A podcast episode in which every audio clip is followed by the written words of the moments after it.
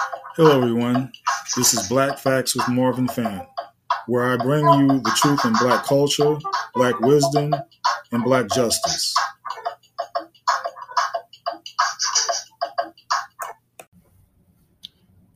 Much of American popular music, from rock and roll to jazz, swing and gospel, is rooted in black music. Most other African art forms were destroyed by slavery or diluted to such an extent that the original distinctive characteristics were lost. But the musical aspect of black culture survived slavery and has prospered. Though many black individuals have become successful as artists, they have failed to fully access or control the money generated by the music industry. They have not had a strong presence in the production, distribution, marketing, or sale of music or the related legal or business work. Black music is the basis for one of the world's wealthiest industries. It has a unique role in popular world culture. The wealth and power of the music industry offer the most compelling reasons for blacks to recapture control of this cultural resource. White society's interest in black culture and musical art forms are deeply rooted in history. Whites were fascinated by African customs, especially native dance and song. The black Africans' physical movements were rhythmic, uninhibited, and sensuous. Whites found their dancing, singing, chanting, cries, and other sound effects compelling, erotic, and emotionally stimulating. Whites like to observe blacks performing not only because black art forms conveyed a sense of contentness, but because whites were entranced by the black style. they liked what they saw, they liked that they felt and they found ways to manipulate it, control it, initiate it, and most of all, make money from it. The conversation of African music to New World or Black American music began aboard the slave ships as the music was transformed in response to the horrible conditions of enslavement. The slaves expressed their physical and psychological pain through song, music, and dance. Captains of the slave ships gave slaves opportunities to sing, dance, and express their sorrows. These releases of emotion were like a drug that raised the slaves' spirits and burned off surplus energy quelling pent up hostilities that represented a constant danger to their white captors. During the long voyages from Africa to the New World, both the slaves and the crews looked forward to these release rituals, which became known as the dancing slaves. For added enjoyment, some slave ships provided musical instruments such as tambourines, harps, fiddles, and banjos for the slaves. Ships without musical instruments often permitted slaves to make music by using pots and pans. The most commonly used occupying sounds were vocal harmony, hand clapping, or foot stomping. the long voyages and brutal conditions generated deep new emotions in the slaves who modified their traditional African songs, music, and dances to convey how they felt about their forced voyage from Africa. The white slave traders were fascinated by the emerging new sounds and dances. In the New World slave markets, the slaves retained and continued to modify their music and dance heritage. European settlers began to openly expressed their interest in slave music. Some plantation owners gave slaves musical instruments, The gifts were investments that provided entertainment as well as profits. Advertisements for slaves sometimes touted musical and dancing talents because such skills increased a slave's value. By the Revolution, Revolution, Revolutionary War, the Virginia Act of 1776 called blacks into military service to be employed as drummers and fifers. In rural plantation areas, slave musical performances were the primary entertainment, and dancing was the favorite form of recreation. And throughout the South, slaves played fiddles, banjos, and drums at their masters' special plantation balls. Whites developed an appetite for the distinctive way that blacks played the jig and other Negro tunes. During holiday seasons and weekends, whites cu- customarily gathered their slaves into the yards to sing, dance, and make music to entertain the masters, family members, and guests. The singing and dancing of slaves added to the security and comfort of the slaveholders. They disliked and did not trust silent blacks. They wanted slaves to sing while they worked and to at least give the impression that they were happy. Black work songs developed into some of America's first folk music and became blacks' statement to the world. These work songs describe hard, unhappy, describe the hard and unhappy lives of slaves. With the primitive tools, little food, and non monetary compensation, they sweated their lives away for, in the cotton fields, mines, or on the railroad lines, producing wealth for the white class. The burdens and pains of slavery and Jim Crowism was eased by the music and the occasional dance excuse me and the occasional occasional excuse me chance to dance. It gave blacks the strength to endure. We'll be back after this message. Okay and we're back with white wealth through black music. The emancipation proclamation brought short lived joy and celebration into the lives of the slaves, who sang and danced for days, ecstatic about their new legal freedom. But the fa- failure of Reconstruction made life harder for the newly freed slaves. Confused and abandoned by the North, the ex slaves continued to make emotional statements in the only ways open to them. New musical forms they sought emotional comfort and release in the churches. The ex slaves' inability to read the hymns of books or musical notes gave them the freedom to play and sing what they felt in their souls. Outside of the churches, blacks blended the spirituals with old slave work songs and called it the blues. Whether it was the church or the street corner, blacks accentuated their music with emotion.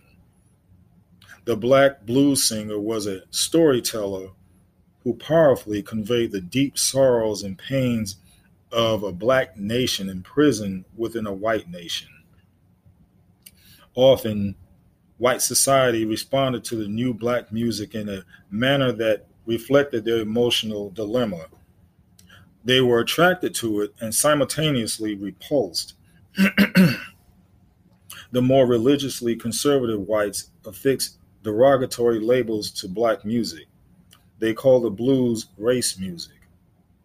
By the 19th century, New, or- New Orleans had become the center of a new form of black music called jazz, which was a shortened label for what whites called jackass music.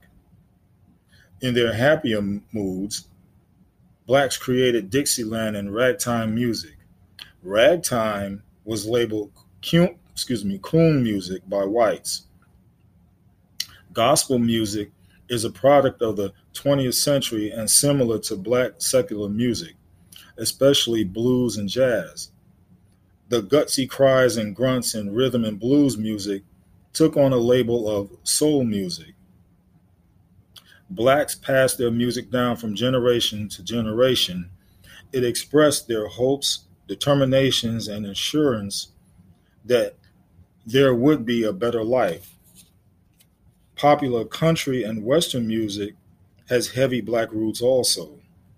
Coming from the musical background established by black slave entertainers and vagabonds, segregation in rural areas of the country maintained an archaic form of European speech patterns and a culture that resulted in bluegrass and Western music, which were more closely identified with r- rural whites. However, popular and progressive country music has been incrementally updated with black sounds through the years. Now, from the beginning, black music and dance continued to thrive in an atmosphere of distraction, oppression, distortion, and theft. White minstrels in the 1800s gave rise to some of the first initiative exploitation of black music and dance. With blackface makeup, whites mimicked blacks and provided whites with black entertainment without blacks. These white performers provided whites with a safe window to the cultural and emotional world of black people and made money. They capitalized on white fascination and attraction to black art forms. The exploitation of black art forms has changed very little from the earliest instance of Jim Crowism. On a Cincinnati street in 1830, Dan Rice a famous white blackface minstrel performer, saw a ragged little black boy singing Jump Jim Crow Jump and copied the dance in his performances to the great pleasure of whites. Rice and other vaudeville blackface minstrels grew popular and wealthy, imitating black songs, dances, and comedy acts that contributed to creating negative stereotypes of blacks by the Civil War, minstrel shows had become the most popular forms of entertainment in the North, in part because they ridiculed blacks and justified Northerners' indifference to uh, black enslavement. Now, a few blacks who had learned to mock themselves broke the minstrel tradi- tradition by the 1890s, and some black entertainers even whitened their faces, turning the paradox of skin color full circle. By the turn of the century, white vaudeville started to tone down its harsh mocking of blacks. This slight change was occurring primarily because talented black pioneers like Bob Cole wrote music and sketches for white vaudeville shows. Now, this allowed white entertainers to use black songs, dances, jokes, and slang expressions without being too offensive. But black facing would not die. White minstrels remained popular in certain sections of the country well into the third decade of this century. Paradoxically, in the uh, early 20th century, blacks could not perform their own music and dance before white audiences due to segregation laws. Many black entertainers traveled to Europe and entertained the more liberal and enthusiastic audiences there. White performers capitalized on the fact that blacks did not have vertical commercial control of their music. When black entertainers left the country, they left a void that was filled by a new form of white minstrelization. White performers began to try to sound black by the roaring 20s, blacks had lost ragtime, Dixieland, and jazz to big band white musicians hmm. such as Teagarden, Benny Goodman, and the Dorsey brothers, who uh, expropriated the art form under the label of swing. Music and dance went together. Black dancers such as the Charleston, tap, jitterbug, and cakewalk were copied in white dance halls. By the 1930s and 1940s, a blackface singer named Al Jolson achieved national recognition by mimicking blacks, kneeling on one knee and singing Mammy and Swanee River. Jolson's performances depicted the bewildered black yearning for the plantations of the past. The integration movement that began in the mid 1950s opened the door for whites to totally appropriate black music. Now, until that time, black music was primarily available only in black clubs and underground. Blacks did not own radio stations, and only one or two white stations would play real black music. It was not sold in white record stores, and only black mom and pop shops sold it. White singers scoured black sources for new music and again minstrelized it for white audiences. This time without using blackface makeup. They made fortunes in white markets by imitating popular songs of rhythm and blues artists. Elvis Presley became known as the king of rock and roll. And much of the music sung by Elvis and Bill Haley in the Comets was music that was written previously sung by black rhythm and blues artists. The title rock and roll came from an old blues song of Big Joe Turner called Shake, Rattle, and Roll, which Haley and the Comets popularized among white audiences. Hardly any black musical uh, artists received respect, credit, or copyright compensation for their music from jazz, blues, Dixieland, gospel, ragtime, swing, bebop, boogie woogie, or rhythm and blues. Stripped of their music and revenue in the United States, black musicians increased their efforts to establish new markets in Europe in the late 1950s, just as their black predecessors had done in the 1920s. And by the early 1960s, Europeans had been exposed to black music and dance and could imitate blacks. The mid 1960s witnessed an influx of black influenced European musicians and songs such as the Beatles, the Rolling Stones, the Bee Gees, and Elton John. The Rock and Roll Hall of Fame in Cleveland, Ohio, actually honors many of the whites as music- musicians and performers as artists who discovered black music, rather than as imitators who renamed it. Michael Bolton is the current popular white singer of black music. In responding to a letter from a reader uh, from uh, Parade Magazine, January 2nd, 1994, expressed its belief in the mainstream popularity of Bolton, saying he is a white wailer who merely redoes old black ballads. When a nationally known black television station informed Bolton that blacks felt he was mimicking black singers and exploiting black music, he assured the newscaster that he loved black music and was playing it, excuse me, paying it the highest respect by singing it. Naturally, some black artists such as Fats Domino, Ruth Brown, and Little Richard were regular targets of white musical imitators did not see such actions as respect and sued white artists who became rich and famous by copying their music. A few have been successful in their law- lawsuits. Blacks' lack of capital, production, technology, marketing networks, and access to copyright and artistic protection not only left them exposed to the exploitation of imitators, but also left them absolutely no control of their cultural product. When major white record record companies refused to um, refused to contract with uh, black performers, a few smaller white companies filled the void and developed R&B record labels and promoted black music to black markets.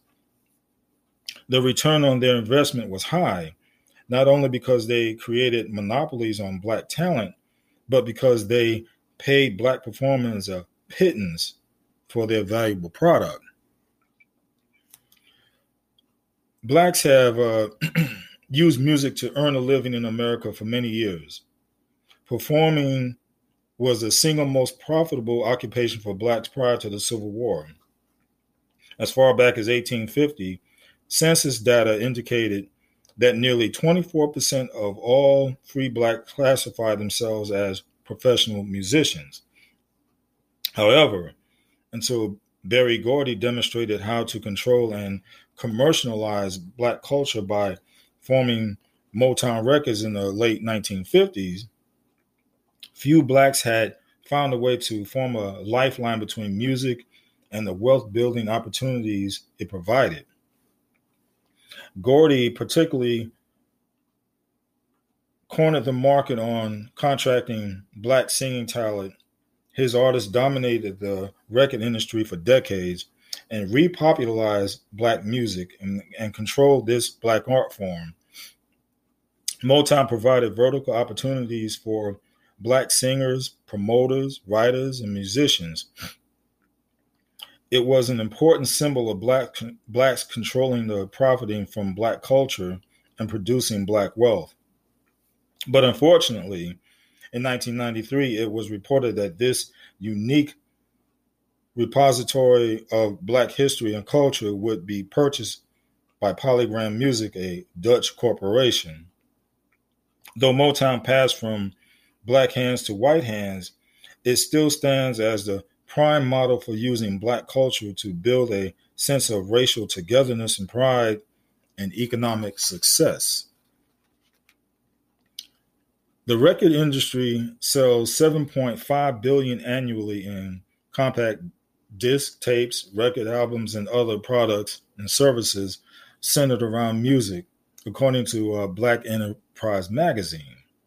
Now, that figure nearly matches the total gross annual revenue for all black businesses combined for the same time period. Black performers could leverage their status within the industry to create new business opportunities for black investors and inspiring black entrepreneurs. They could use their wealth and popularity as leverage to foster vertical business opportunities from talent agencies and music distrib- di- distributors to nightclubs and record stores. the more economic involvement in the industry, the more personal power and wealth black entertainers could hold for themselves and their people. Enough said. Thank you for listening, and be sure to check out the next episode and tell others about it. So until then, peace and God bless. In the name of Jesus. And i said.